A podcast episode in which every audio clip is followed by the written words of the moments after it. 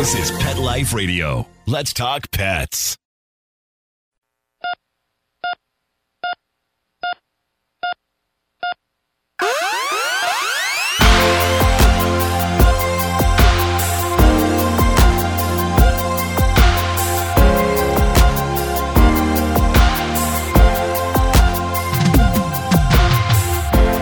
Welcome to ER Vet on Pet Life Radio. I'm your host, Dr. Justine Lee, and I'm an emergency critical care veterinary specialist and toxicologist. Thanks for joining us today. Today, we're going to be talking about smoke and the risks and dangers to your pet, whether or not it's through cigarettes, e cigarettes, or through accidental fires. We'll be right back after these messages. DGP is an all natural formula proven to help aging pets with joint and mobility problems. It goes to work quickly, providing vital nutrients to the joints while reversing the effects of age. Some people see results in as little as seven days. Don't let your dog struggle another day. Call 800 521 0543 or visit dgpforpets.com and enter code ERVET E R V E T for 25% off your first order and free shipping. Let's Talk Pets on PetLifeRadio.com.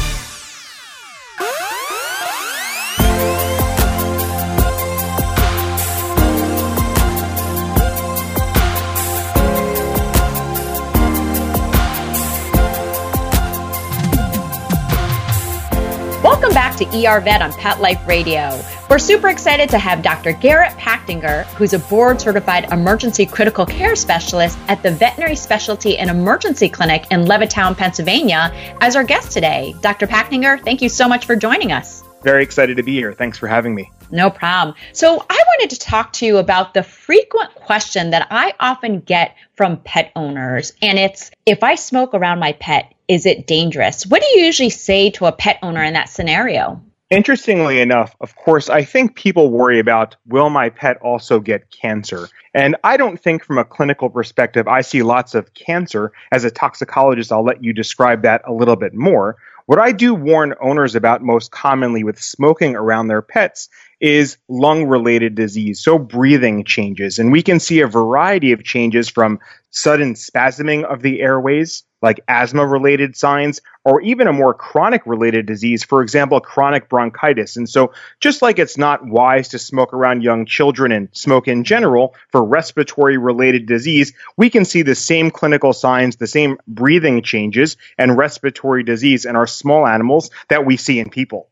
So I agree. I don't think there's enough hard evidence in the scientific veterinary literature to say that we know that smoking in a household definitely causes cancer.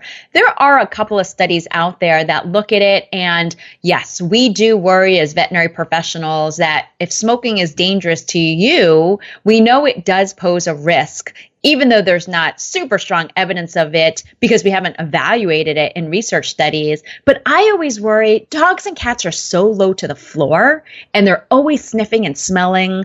And so I always worry they're actually more at risk because they're smelling all those chemicals that may be embedded in the furniture or the carpet.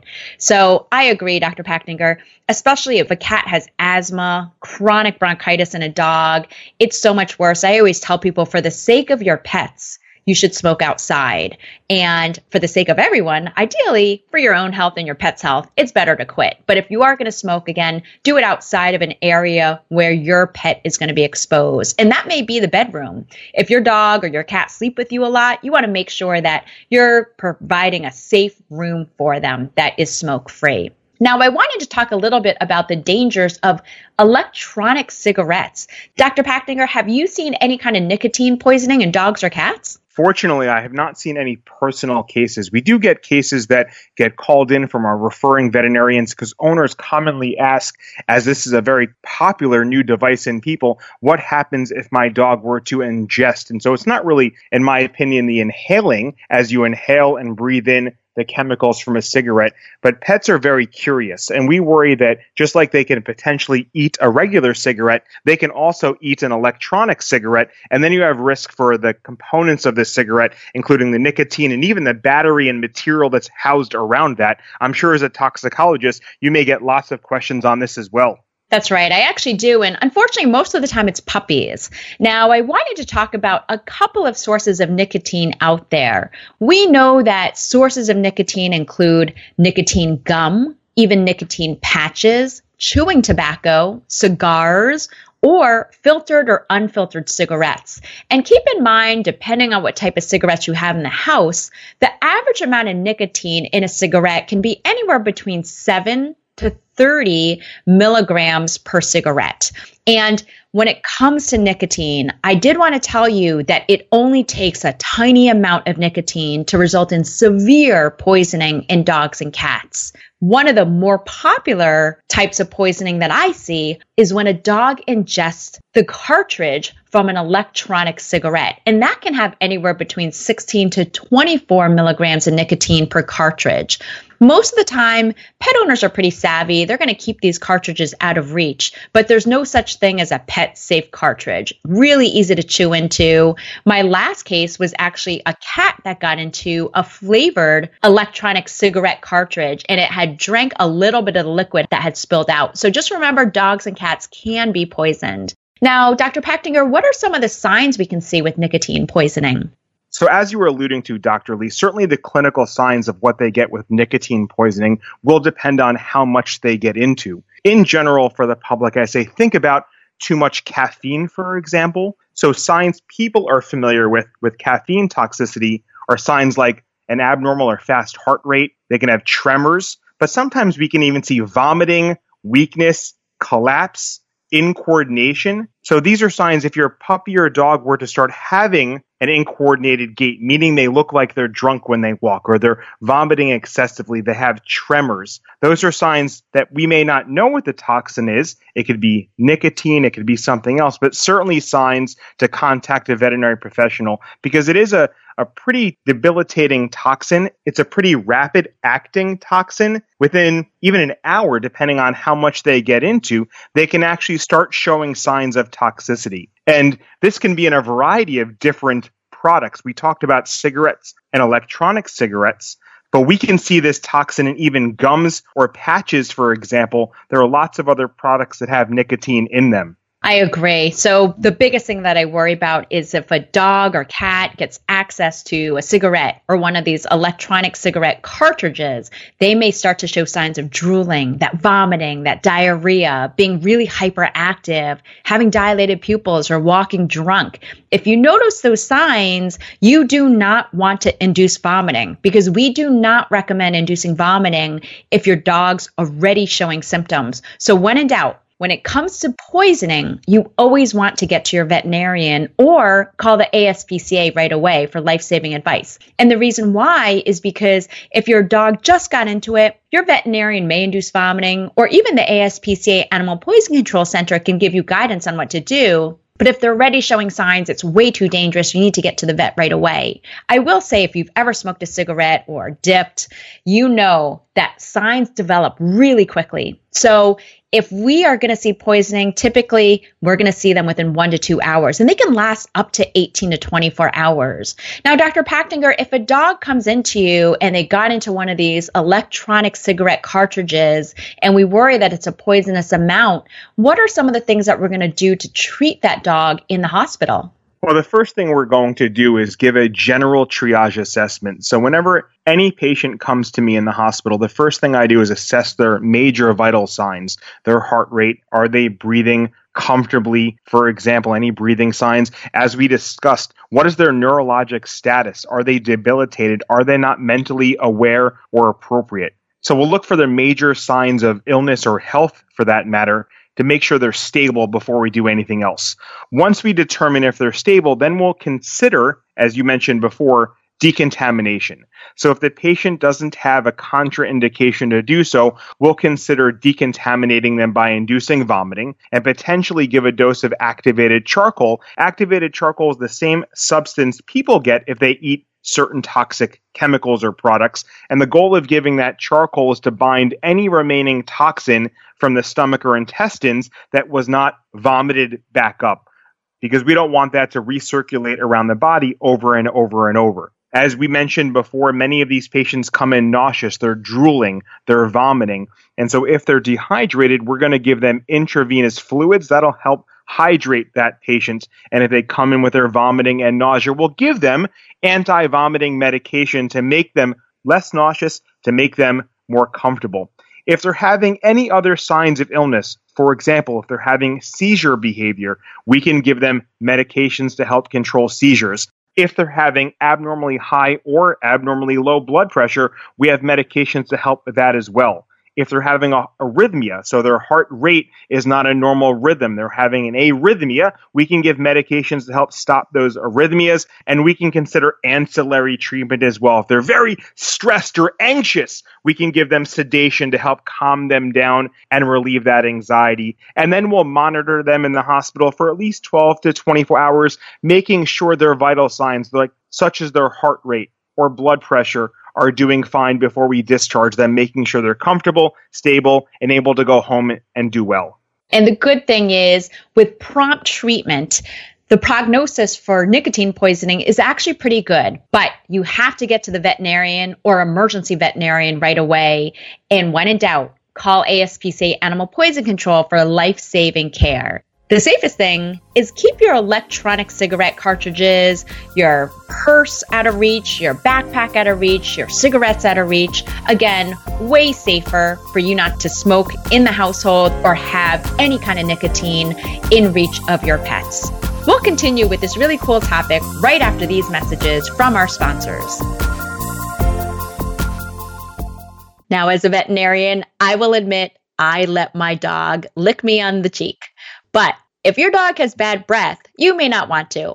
Did you know that four out of five pets will develop gum disease? And bad breath is often the first sign of disease. Now, there's an easy, natural way to help freshen your pet's breath and protect your dog and cat from gum disease without brushing. If your furry kid has stinky breath, you'll want to check out Pets Are Kids Too best selling premium pet dental spray. Just a few sprays along your pet's gum line does a trick. Try it yourself by picking up a bottle at petsarekidstoo.com and enter code PET15 for 15% off your order. Plus, they have a lifetime money back guarantee and donate a portion of sales to Pets with Cancer. Go to petsarekidstoo.com and try a bottle today. Let's talk pets. Let's talk pets on Pet Life Radio. Pet Life Radio. PetLifeRadio.com.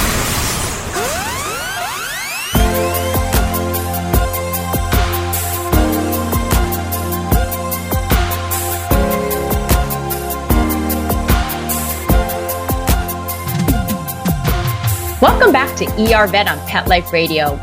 Today, we're joined with Dr. Garrett Pachtinger, and we're talking about the dangers of smoke. We talked about the dangers of smoking in the house with your dog or cat, and the dangers if your dog and cat actually get into your nicotine in the forms of patches, gums, cigarettes, or even electronic cigarette cartridges. I also wanted to talk about the dangers of smoke inhalation. And this is really important as we're thinking of all the people and the four legged creatures that are affected by the California fires. Dr. Pachtinger, do you ever see smoke inhalation? And when you do in the ER vet, how do you treat it and what are some of the dangers?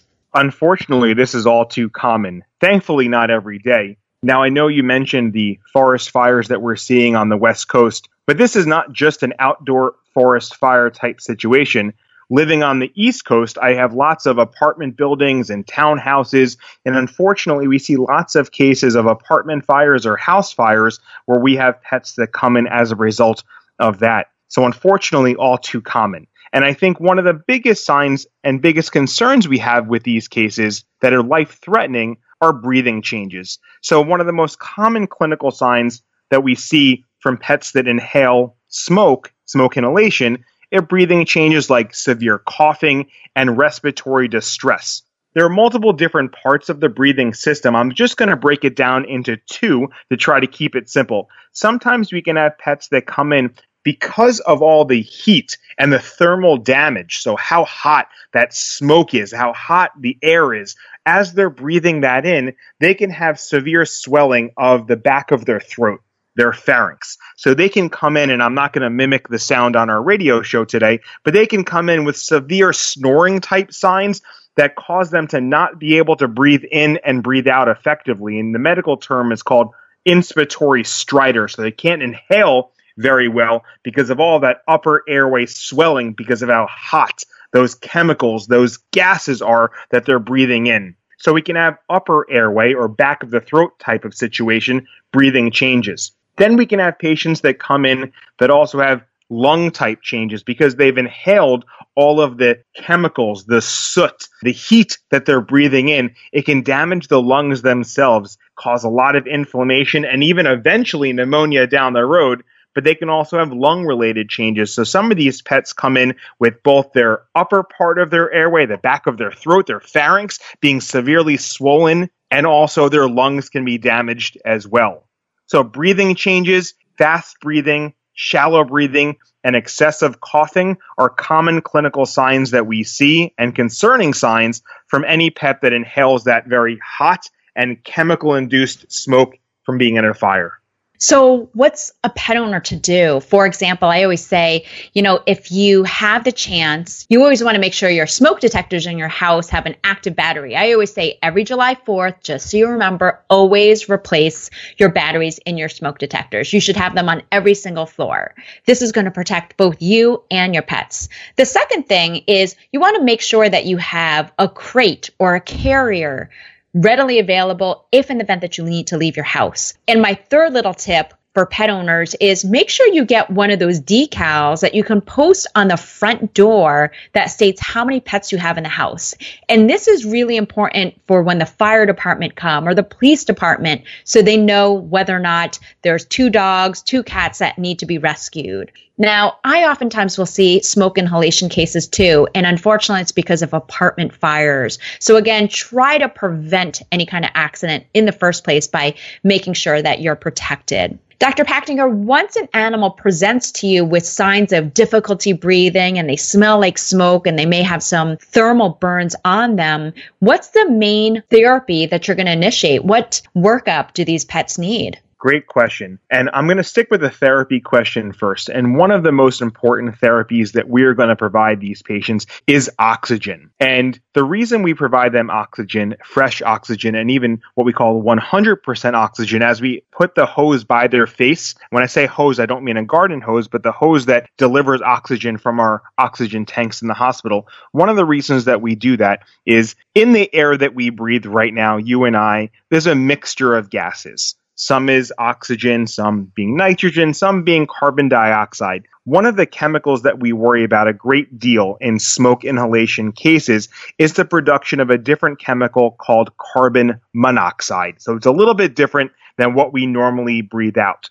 So many patients that are in a house fire will have what we call carbon monoxide toxicity. And that can cause a variety of signs. That can cause neurologic signs, some of the other things that we discussed with even nicotine as well. But one of the things that carbon monoxide does, and not to get too technical, but it actually knocks the oxygen off of the red blood cells. So it has what I will call a much stronger magnet for the red blood cells and sticks to the red blood cells a lot easier. The problem then being oxygen can't be carried around by your red blood cells to the body to provide oxygen to the heart and the brain and the other vital organs. So, one of the best things we can do for these patients is to give them extra oxygen to try to knock that carbon monoxide off the red blood cells so the body's important organs can get oxygen and they're not as severely affected. So, aside from what we referred to earlier, being treatments like fluids, medications for nausea, potentially in these cases, bathing them to get the soot off preparing and covering and treating any outside wounds. Oxygen is a huge, huge, very important therapy for these patients, which is why if you watch a local news story with a house fire and there's always a pet in there in some way, you'll see the firefighters give the pets oxygen with their firefighter masks to help them out. It's a very important therapy for both people and pets that have been in house fires. Great information. And of course, only because you're married to a veterinary ophthalmologist, I do think we have to mention the eyeballs. What do we have to worry about with the corneas? Excellent question. And I laugh because she would be smacking me on the back of my head if I didn't talk about this. I would always argue that the eyeballs are not life threatening. So you and I, as emergency and critical care specialists, eh, the eyes can wait, right? We want to make sure the heart and the lungs are okay. I have a patient that I'm doing CPR on, and she'll come over and she'll lube the eyes so they don't get dry during my CPR. And she would laugh if, if she, and she will eventually hear this. But the important thing, as you talk about, is that we focus on the life threatening conditions first, but then we have to look at the rest of the body. So, as you noted, this heat and thermal injury can cause injury around their face, their nose, their mouth, their skin, and importantly, their eyes. So we can have the heat that hurts the airway can be the same heat that they inhale in, and they have soot around their nose or their mouth. So they have burns to the inside of their nose or mouth. They have burns to their skin, and the eyes are not immune to that. They can also have burns that cause ulcers, or basically very severe abrasions to the eyes themselves, which can cause infection and pain and irritation. So many times your veterinarian what they'll do when you present with your dog or cat after being in a fire after assessing the life threatening conditions they'll do what's called a fluorescein stain on the eyes. A fluorescein stain is essentially putting a very special medical dye on the eye to see if there's any irritation or damage to the cornea. If there is, they'll provide antibiotics to prevent severe infection of the cornea because they are very, very sensitive and can be very, very painful. So, although we look at the life threatening body systems first, the next step is external type things that we also have to worry about the nose, the mouth, the skin, the eyes, making sure we treat the entire patient. Thank you. Really helpful information. How long do dogs and cats that are exposed to smoke have to be hospitalized for?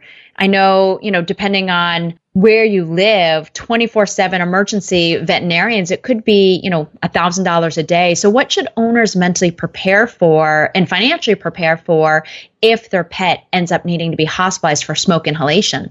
That's a great question. And ultimately, it depends on how severe their injury or injuries were before presenting. I will tell you this my line, my discussion point when I have conversations with owners, if they were in a house fire, had even mild breathing difficulty when they went to the ER themselves, I would highly doubt the ER physician would say, okay, you look okay. Why don't you go home and come back if anything changes? They're at least going to keep you overnight in the hospital for monitoring because we want to make sure it doesn't get worse. Unfortunately, there are times where it can get worse following the initial injury. You breathe in all of those chemicals, and the inflammation of those lungs, the pneumonitis, it's called, can actually get worse. So I prepare owners for at least spending nights in the hospital. There have been studies looking at this. And I typically tell families most pets will go home within 24 to 48 hours. And studies have shown that patients with smoke inhalation either were discharged within 48 hours, or if they can't be discharged within that 24 to 48 hour period of time, it tends to be a much longer three to five, five to seven day type period. My personal experience Unless it's a very, very severe case, most pets are discharged within 20 to 48 hours. But I do believe it's important to at least monitor them for one night to make sure there's no progression of disease, to make sure their breathing changes do not worsen and they're stable to go home. I will tell you my experience as well is unfortunately there are times when it may be the best for them to stay in the hospital and owners do agree because if the fire was severe at times there's not an immediate place for those pets to go. As the owners try to find new housing the owners recuperate the owners may be in the hospital as well but 24 to 48 hours is usually a reasonable time frame and what would you say the prognosis is I believe the prognosis is excellent in these cases. It is uncommon that we lose a patient with appropriate medical care. Unfortunately, it's not impossible. I, I have had patients that we've lost due to severe airway disease when they come in after being in a fire for a prolonged period of time. But the ones that come in and come in pretty quickly following the event, I feel like in most cases we can stabilize them and get them home. And I think the other important thing is if you happen to find a pet and you're a good Samaritan and it looks like it underwent some kind of trauma or some kind of injury, like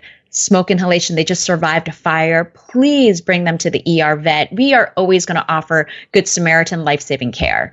And so, even though you can't get in touch with the owner right away, I've had the circumstance where the owner's hospitalized because of their own medical emergencies or burns, and we ended up hospitalizing cats for potentially days while we're waiting to hear from the owner. Uh, we've often had really good success with uh, being able to follow up with the owner later and even crowdsourcing to help um, support that owner. So, when in doubt, please always know that ER vets are open for a reason and we do provide life saving care. Dr. Pachtinger, thank you so much for joining us today. Really appreciate all the fantastic information that you've provided and just wanted to give a huge shout out to you for, for joining us on this really important topic. Thanks for having me. Well, that brings us to the end of today's show. Find me at drjustinelee.com, on Facebook at Dr. Justine Lee, or email me any of your pet questions at drjustine at petliferadio.com. With that, we're out of time, and we like to thank our guests, Dr. Garrett Pachtinger and Mark Winter, our producer, for making this show possible. See you at the next episode. Let's Talk Pets, every week on demand, only on PetLifeRadio.com.